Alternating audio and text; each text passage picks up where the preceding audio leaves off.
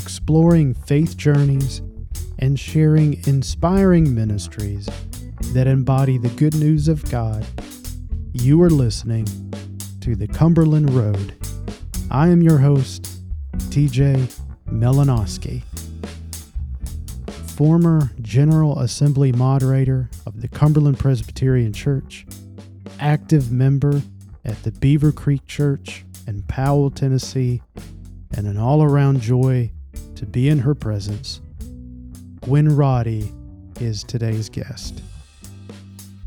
Gwen shares during our time together of her growing relationship with God and how it means not having to meet a particular standard to receive God's love, but to be the person that we are. For God welcomes and invites everyone. In this relationship, Gwen finds comfort knowing God is present in the everyday and especially during challenging times. She even poses a question towards the end of our time together that is both challenging and worth pondering. She asks, What are we doing with the gifts and the talents that we do have? You are listening to the Cumberland Road podcast, and this is my conversation with Gwen Roddy.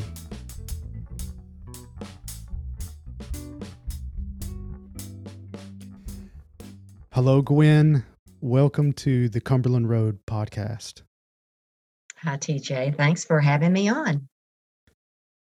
Way back in 1999, you became the moderator of the General Assembly of the Cumberland Presbyterian Church. I was looking uh, through the records, and it appears that you were the second female moderator. Mm-hmm. And um, the second female moderator, and it had been, I don't know, 10 or 12 years since the first. So, what was that experience like?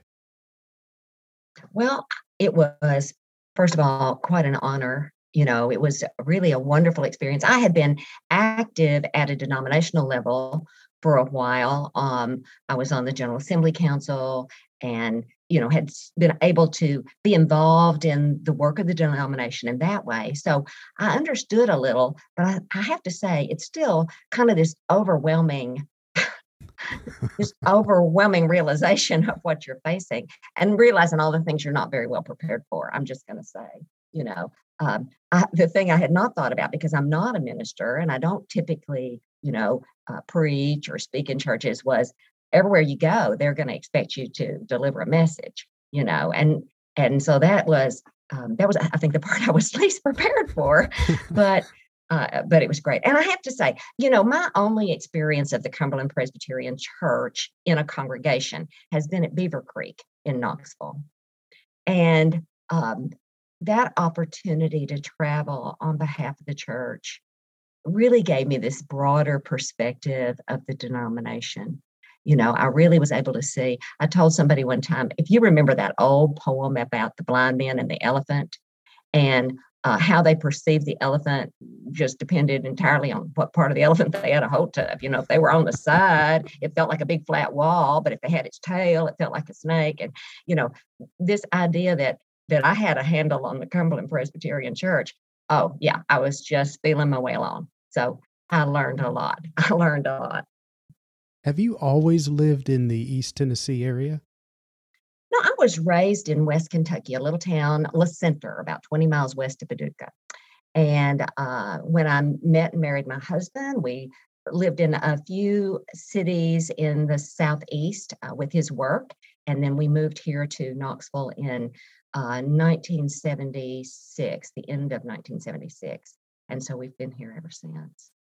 And we moved uh, to West Knoxville. It was a couple of years later before we moved over to that part of Knoxville where we live now and and started attending at Beaver Creek, which is kind of an interesting story. The person we built our house that built our house and we bought this house in Powell. Um, he said, "Well, I'll sell you the house." He said, "But I just have one requirement." And we said, "Okay, what is that?" And he said, "You have to come to my church one time." And we said, well, okay, you know, we want the house. So, and, and we ended up at Beaver Creek and it has been home ever since. Wow. It's been great. Yeah. So it I think that just says how important it is to, you know, invite people, you know, tell people just come to a church one time. You just have to come one time. what is it about the Beaver Creek Church that has led you to stay? Well, I think I can tell you what led me to stay initially. Um, uh, we knew a couple of people, and that's always nice to know a couple of people there. And it was a very warm and welcoming environment. Uh, but for me personally, it was something a little more complex. I was raised in uh, a different denomination, and I the the church. I when I was about I'd say 11, uh, I professed faith. I mean, I really had this deep yearning to invite Jesus into my heart. You know, I really wanted that for myself. But it's interesting that in that particular church, I don't, I can't say that it's true of that whole denomination, but in that particular church, you sort of shift to a different place once you be, become official. You know, once you have made that profession, and and and I always felt like I was not making the cut. Like God was expecting a lot more of me.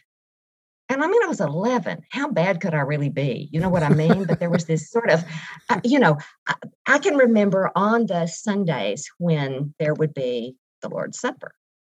And there was this general sense in as we sat there in the church and the elements were covered with a white cloth on the communion table there was sort of this general sense of dread. And it was really about you knew the message was going to be examine your heart because you have got to qualify for this. Mm. Now, that's what that felt like. That might not have been what was that might not have been what he was trying to say, but that's what I got. And there was this sort of real discomfort. I mean, I just I dreaded it because I didn't think I was. If if you can picture God with God's arms folded across the chest, unwelcoming, that is what that felt like to me. Mm. Like, mm, yeah, haven't proved yourself yet. Mm, you got a long, long way to go, sister. You know. Well, the first Sunday we went to Beaver Creek to visit, it was Communion Sunday, and what I remember was the pastor saying, welcome. Everyone's invited. And it just felt like God opened his arms. You know, I didn't have to prove myself. I didn't have to qualify. I didn't have to have, you know, a membership card. You know, it just felt, and I thought to myself, this is what I've been thinking it was supposed to be like. This is what this is supposed to be. And I, I mean, it was um, that that moment was so meaningful to me. So you carried from 11 years old into adulthood this question of worthiness Oh, to to approach the table. absolutely. Absolutely. And and from that moment everything changed. Um you know there's just that it- there's just that feeling that if you can never be good enough if you can never qualify and finally i understood i don't have to qualify. God receives you know god welcomes um i don't maybe that's sort of shallow it just was meaningful to me No, I think it it brings in that that fact of grace instead of uh, hitting these checklists of approval. It really is a come as you are, uh, incomplete, broken, troubled, complex. I'm going to take you as you are, as as a child. I, I think that's very telling, uh, because the alternative, oh my goodness, and constantly be burdened by guilt and uh, fear and anxiety. So, exactly eh, what did it feel like to have some of those emotions kind of drift away when uh, during that time? Oh, it was wonderful. And it really changes your whole perspective, I think, about about your experience of church, certainly, but also about your relationship with God. You know, when you think, I mean, I mean, I think God does want us to work on ourselves, you know, really. but I don't have to meet a standard to be loved, you know. And I think that's just a, a really important message for me personally, but I think it's an important message for us as a church. Mm-hmm. You know, that people don't have to meet my standard for God to love them. You know, I could preach on that one. and that really reverses the um, perspective because you know there's that judgmental aspect of going well you know how i understand god you don't meet the criteria but you mm-hmm. flipped mm-hmm. it around and going well god loves you and therefore i'm going to work my hardest mm-hmm. to love you in the same way mm-hmm. mm-hmm. you know I, I think uh, if I could define Christian discipleship, uh, or a, Christ, a Christian disciple, I would say that a disciple is a person who is work is a work in progress because I'm constantly a work in progress. I'm not the same person I was three years ago.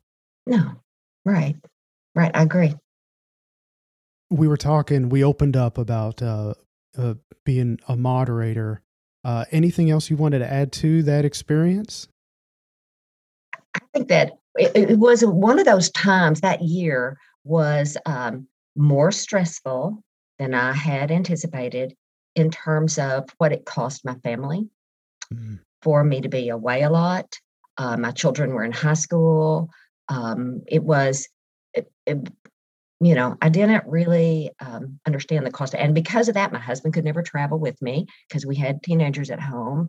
So um, it also taught me, uh, you know, got, got me through some kind of stressful, difficult moments when, you know, like at the time I was standing in the Fort Worth, Dallas Fort Worth airport, trying to figure out how to get to my hotel and thinking, I am not capable of this. I figure this out.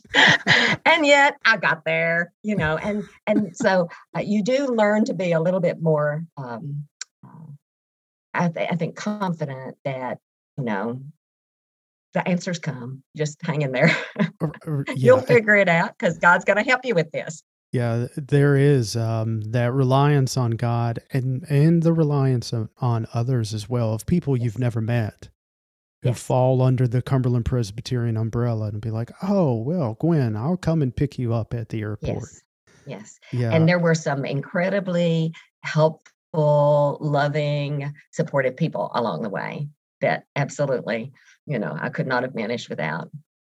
A, a time or two, I went to places where maybe I was getting on an airplane that was like a six seat airplane.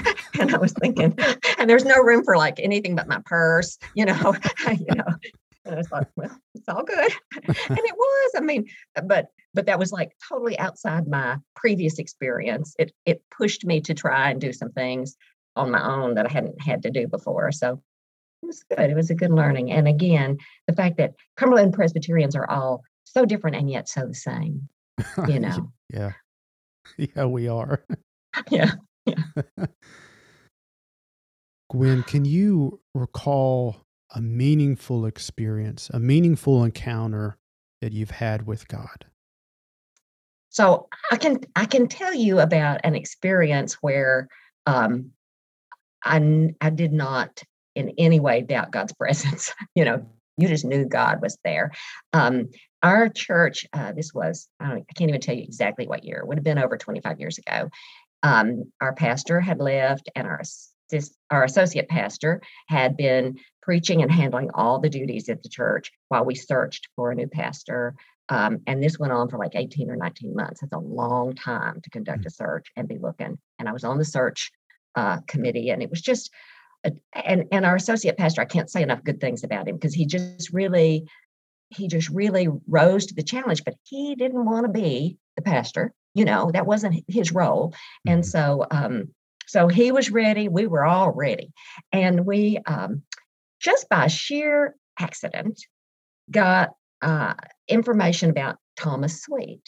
And um, in those days, um, uh, people sent little cassette tapes of messages, you know, when we got a little cassette tape of one of his sermons and listened to it. And we were pretty impressed and just sitting there at church. And somebody said, Well, let's go call him. So somebody and said, You know, could you come and preach a Sunday sermon? And he said, No, I, I don't really feel like I could.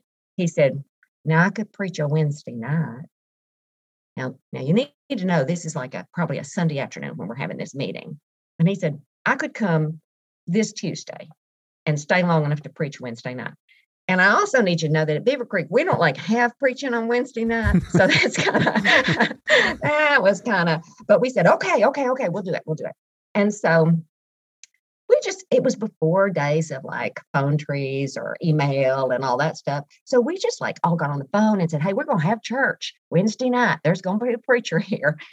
And to tell you that like 300 people showed up on a Wednesday night for church at Beaver Creek, and the air was electric with the Holy Spirit. I have never been in an environment where I where I so it was so obvious to me the Holy Spirit was right there crackling amongst us. You know what I'm saying?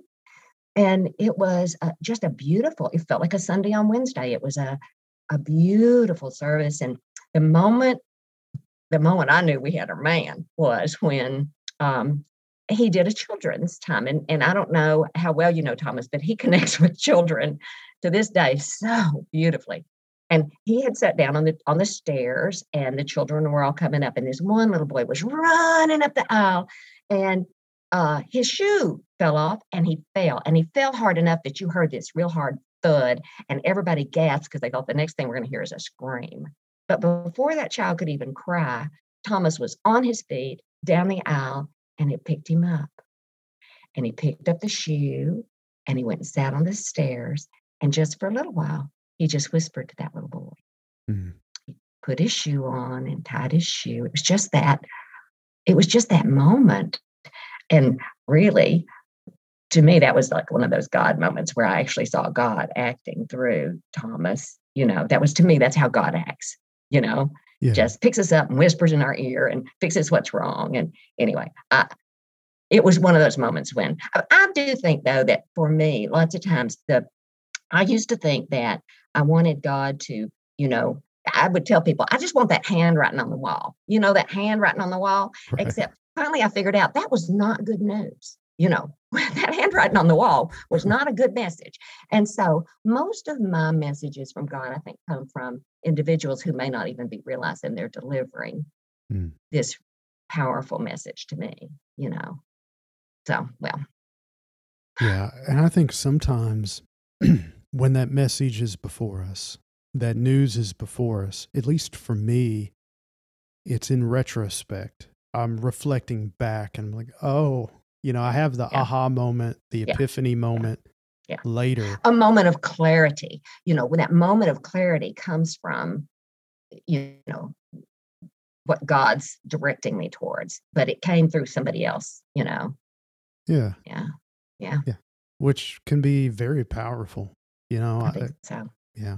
Seeing human But I also think, doesn't that say something about our, yes, and doesn't it say something about our role in other people's lives? We may be we may at any time be delivering some message, you know, there may be something God's using us to communicate to somebody else, you know? Uh, that's both enlightening and scary. Alarming. Yes. yes. I agree. I agree. but I agree. But it, uh, well, what it can do is it can make us kind of pause and really think through what our words and our actions convey before yes. we just spout it out. Yes. Or uh, or you end up being like me and you end up constantly apologizing. Oh, that wasn't yes. funny. or yes. oh, that wasn't appropriate. Yes. It's it's really interesting. When my children each got married, I gave them one one piece of advice, and that is this: you cannot unring a bell. Mm. So and I think that's true with all of our interactions with people. Don't say something that you're going to later think, you know, I wish I could take that back because you can't ever mm-hmm. take that back, you know? Yeah. What is it about the Christian faith that centers you that keeps you whole and why why have you remained in in the Christian faith over the years? Because it's pretty easy to find ways of stepping back, especially if we look at at the institutional side of uh, of the Christian faith and of Christianity. We can find many reasons not to be attached to it, and maybe even repelled by some of our movements and decisions. But Gwen, for you, what is it about this faith that enriches you and that you have attached yourself to it over the years? Well, I will say, I always wonder what people do with the complicated things, with the hard things in their life, mm. if they don't have God to turn to. Um, I, I really wonder about that. You know, how do you face family traumas and turmoils and how do you deal with cancer or death or you know how do people do that i read an article in the paper one time that was by a psychologist a child psychologist and she was talking about helping children deal with stress and difficult things and she said best thing you can do is take them to church and she said and sometimes parents will say but i don't personally believe and she said well then you just need to lie to them mm. because they need it they need that. We just need to think that there's this higher being, eh, you know, and I just, I think that's what I need. I need to know God is there um, in the everyday, but especially, you know, I think those challenging times, those tough times. Well, having God's presence there, what does that bring you? What is it about God's presence that that enlightens you, that encourages you? I think it gives me a kind of confidence that um, that what needs to happen, if I just turn it over to God, that what needs to happen will happen. It might not be what I think needs to happen. It might not be the answer I hope I'll get. Um, you, you know, my dearest friend um, had ovarian cancer and died at a young age, and um, she just demonstrated to me the whole way that this is really okay because I'm in God's hands. And, you know, the outcome here is good regardless. And that was a great demonstration for me of how of how you know being able to lean on god makes a difference mm-hmm. you know yeah i've experienced in my own family and watched in others that sense of calmness and wisdom yes. and maturity. I yes. don't know if I have that in me. I, am afraid I'd be one of those kicking and screaming and and and and maybe after I exhausted myself, but I don't know if I'm in that same mindset as your friend. Well, I don't know if I would be either, but I know God would be accepting of whatever mindset I was in, you know, and would help me mm. in that, you know. One of the things that you have been um, very active in and have impacted lots of people's lives is through the Weight Watchers program. Could you describe mm-hmm. briefly well, what that is and and how you're involved? Sure. So I went to Weight Watchers. I joined 40 years ago and lost 80 pounds. And I have worked for them ever since.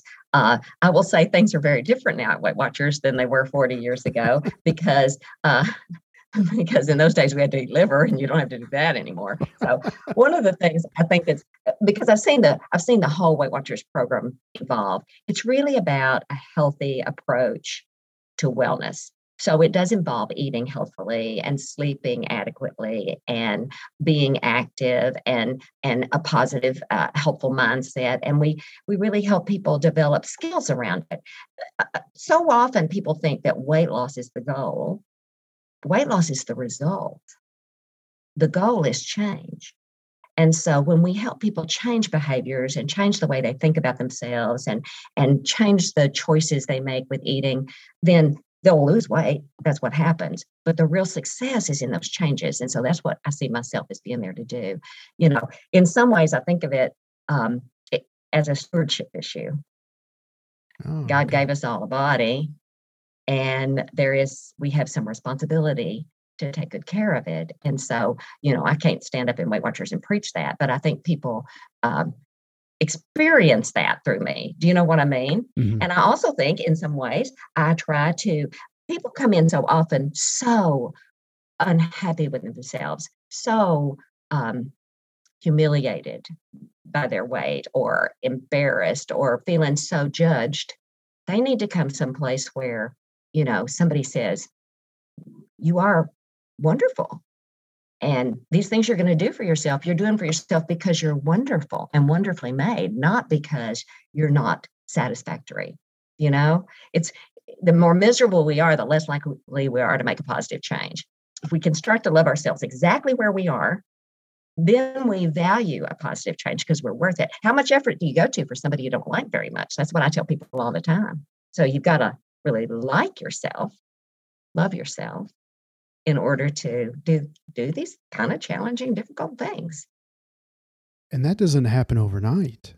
Oh no, it's a process. It's it's you know people and that, and unfortunately, I think that complicates it because so many places advertise rapid weight loss and you know make these changes and but but but something has anybody really changed if they've just done something so dramatic that they're not going to be able to sustain it? You know, it can't be a means to an end. It's a new path. It's just a new direction. And I try to tell people all the time that the key is change as little as necessary.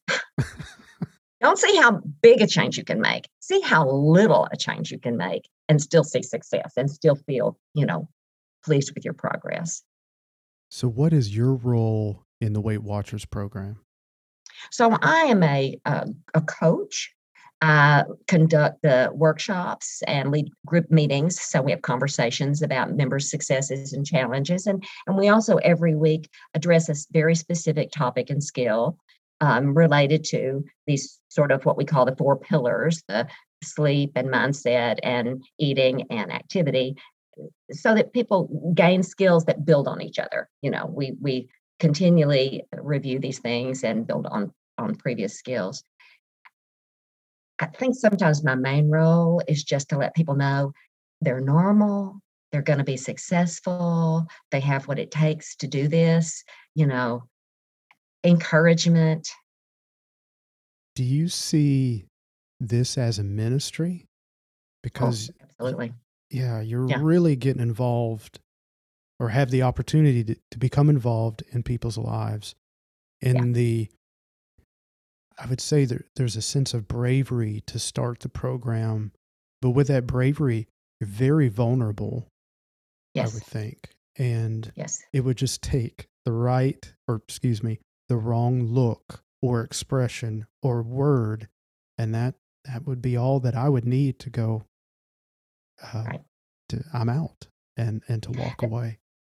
You know, I sometimes think that my biggest, my biggest role is just to love on them, just to let them know, you know, I mean, uh, because it's so nice for people to come into a place where everybody in that room has the same objectives, and that is to be healthier, to do things that are going to help them be their best self in a in that sort of physical place. You know, mm. um, it's um, I feel like it's been a gift to me, and I in many ways feel like my weight was my overweight was actually probably one of the very best things that ever happened to me because it gave me this this opportunity to to experience change and to understand change a little bit that it can be accomplished and then to guide people as they change you know? It's it's a it's a it's a blessing to me.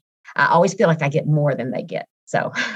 Right so gwen from your perspective how does the physical um, caring for ourselves and, and the mental caring for ourselves how does that speak to our faith? Or how does our to reverse it does our faith speak for caring for ourselves i think spiritually mentally and physically I, I still say I think it's a stewardship issue. God gave us this and and um and wants us to be our best self you know wants us to be uh, healthy and fit and and to control the things we can control. I mean not everybody gets to control everything. We know that.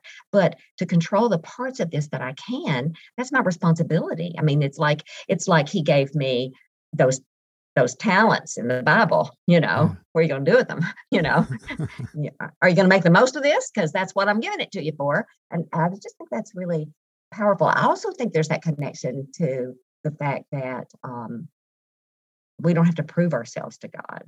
Mm-hmm. We don't have to, you know, that God loves us, God accepts us and wants us.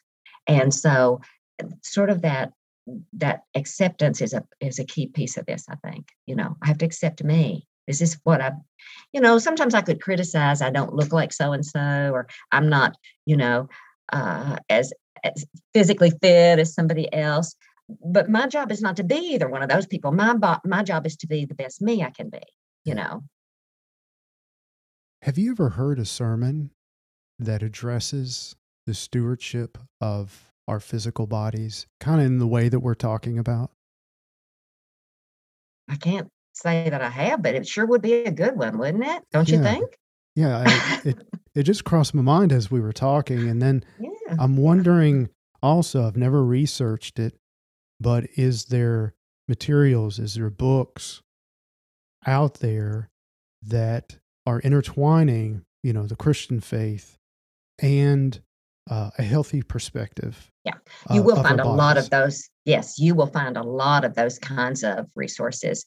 Um, and even things like just devotional books, daily devotional books that just have uh, a devotion for every day related to this um, caring for your body and you know, being healthy and making good choices. And I think sometimes when we hear sermons, they may be more about what not to do, you know. But I try to tell people all the time it's really more about what to do than what mm. not to do, you know. Oh, I think, I, I, you know, I'm a person who believes moderation in all things in terms of foods. You know, mm-hmm. there's no bad food we can figure out how to fit it in. It's about balance and choice and and intentionality. You know, I think um, I always try to tell people it's it's really fine to indulge yourself with something special, but you want to do that on purpose. You don't want to have remorse or regret about something you ate because the moment you have remorse or regret, you have totally negated whatever joy you got from the food. And I think God wants food to be joyful for us. You know, God God this is a gift, you know, food. a lot of people wish they had it, right? And so, yeah, you know, we should find joy in it. Do you have any book recommendations pertaining to devotions or studies or that pertain to health and stu- the stewardship of our body and um, scripture, faith? Can't say that I do off offhand, TJ. I should have had the foresight to come up with some titles for you, but I don't. I'm sorry. Hey, that's okay. If you think of some later, we can. Oh, um, oh, yeah. I'll put them down in the liner notes of the podcast okay. for okay. for people that's great. To, to look at those. That's great. That's great. Gwen, where do you see God working in your life right now? You as an individual and in, and within your family. Well, I think we're, you know, it's interesting. Um, my husband and I are at a place in our life where our children are grown and now our grandson's just about grown. And so it does uh, uh, free you up some to to dedicate more time to to things. Um, I value those opportunities to serve others. I always consider myself more of a Martha than a Mary. You know what I mean? And so I feel like I'm always at my best when I'm doing something. We had a, um, interesting. I, this is something I recognize my, about myself about. I, uh, there was our church sometimes has people, homeless people, who will um, temporarily park in our parking lot or you know something like that they might be residing in their car i mean we try to be as welcoming a place as possible. But we also have a Mother's Day Out program. And those parents are not always comfortable if there's, you know, a homeless person parked in a car right there by the playground. And so one day our director, uh, the, the, the Mother's Day Out director, there was a, a couple parked in their car and they had they had piled some of their stuff out on the parking lot and she said, I'm going to need to go over and ask these people to move for a while while the kids are here on the playground. And I said, Well, I'll go over with you. So we went over and and she just said, I'm, I'm sorry to have to ask you to move, but the children are coming out to the playground and we're going to just need you to move your car. You're welcome to come back later you know and then she also asked is there anything we can do to give you some additional support or whatever? And and they didn't ask for any help and they said oh we'll move right now and they did and they didn't come back. But as we walked back toward the church um, she was weeping with great compassion for these people. And I realized that I had great compassion for those people, but I had a totally different feeling because my feeling was um, frustration that I couldn't fix it. I just wanted to fix it for them so badly. You know, it's something I recognize in myself. So I think I feel like I'm serving best when I'm doing something sort of proactive. Let's do something, you know, let's make it better. So we're do? right now, it's, well, go ahead. Go ahead.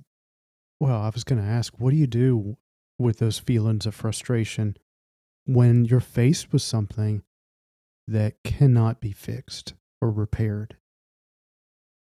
Oh, I had to turn that over to God a lot because that's, you know, we recently installed a blessing box at church where we put in food and diapers and stuff like that. And um, the first month it was in there, I said, Well, my husband and I will take care of making sure it's stocked. You know, we live close, about a block from the church, and uh, and like you could just tell, we go every morning and somebody just, I mean, it was just cleaned out.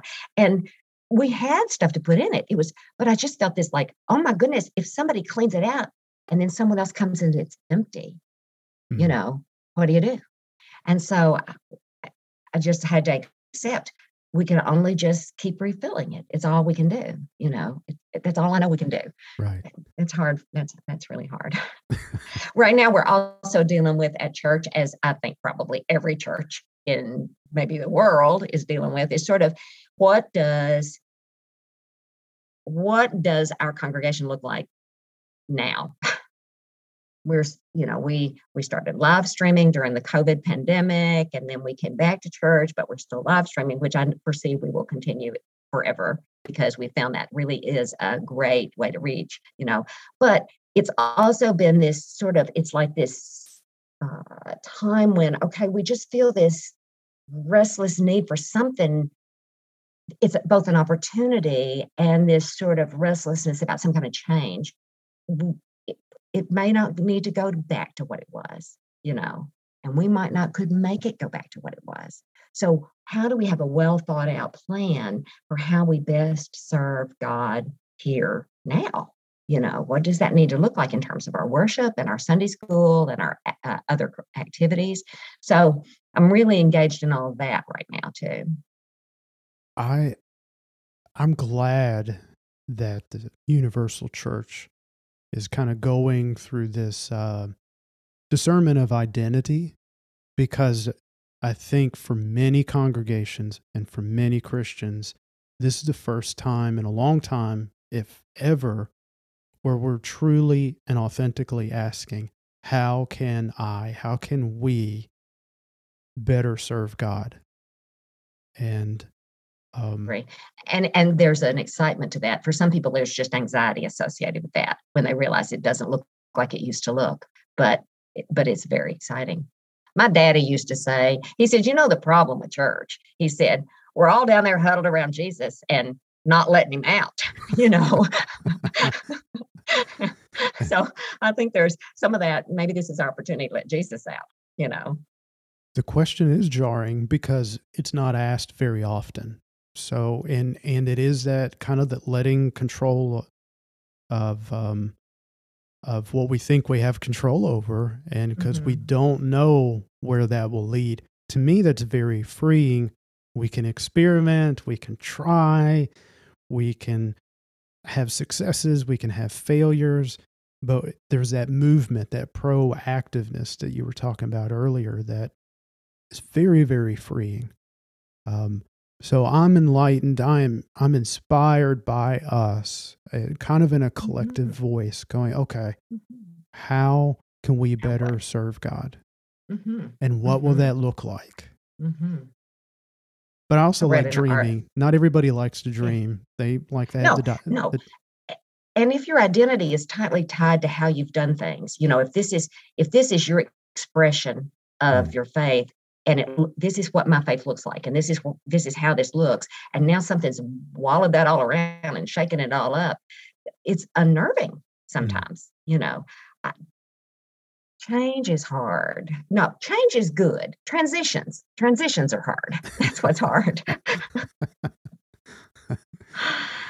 Well, talking about the church um, that we're a part of, what hopes, what dreams do you have for the Cumberland Presbyterian Church um, moving into the future? Well, I have to say, I hope we can continue to allow for this sort of broad view that we've always been able to have. You know, that's the thing I learned when I traveled as moderator was all, all of our congregations didn't look the same or have to be the same for us to still be a body of believers. And uh, I worry sometimes that in our trying to um, convict people of where they're wrong, we're missing the opportunity to to to present God's welcoming to them. Do you, do you know what I'm saying? I, I, I'm not exactly sure. So I think it's really okay that we have people, in my opinion, that we as Cumberland Presbyterians may represent poles Mm. or you know that we're not going to see things exactly right that's the tension of being christian and wanting to be uh, representative of god here on earth and so um and so i'm kind of okay that we've got not everybody seeing the same thing but i think we have to respect that that there's room under this umbrella for different views And there always has been. Yeah, I mean that th- isn't that one of our great strengths? Isn't that why people come to us a lot of times from other denominations because they say, "I like it that it's not so rigid here." you know, I like that. You know, I- love God and love your neighbor. Both are wonderful and challenging. Yes, yes, yes. Gwen, you have been a great example for me and uh, my ministry over the years. Um, we've overlapped in many different areas, primarily in East Tennessee, uh, in the presbytery, the work of the presbytery. And I've always appreciated your service. And I wonder, I wanted to ask you this before we close up. Have you ever met a stranger? You just seem so friendly and approachable. Um, Oh, it's a gift that not everybody, Ah. I don't have it, but it's a gift not everybody has, but you do. Have you ever met a stranger? do you know? I, I- I'm embarrassed to admit I struggle more with um, if there are language barriers. Because I'm a, you know, I like to talk. And if anything sort of interrupts my being able to talk to you, that makes it harder. But I think a, I think a smile and I, I think just um, can say a lot, don't you? I, I think we can communicate a lot even when we're not speaking the same language. That's very true. Very true. Gwen, if folks wanted to reach out to you and continue to follow you on your faith journey, where would you like to point them? Well, they can always reach me at Beaver Creek Cumberland Presbyterian Church because I'm there just about every day for something. But uh, certainly there are folks there who would make sure I got a message. So Beaver Creek Cumberland Presbyterian in Knoxville. It's a great way to reach me. All right. Thank you, Gwen, so much for your time and sharing of your faith journey. Oh, thank you for taking this time with me, TJ. It's always great to see you. And thank you for listening to today's podcast. Grab a friend and travel with me on the next journey down Cumberland Road.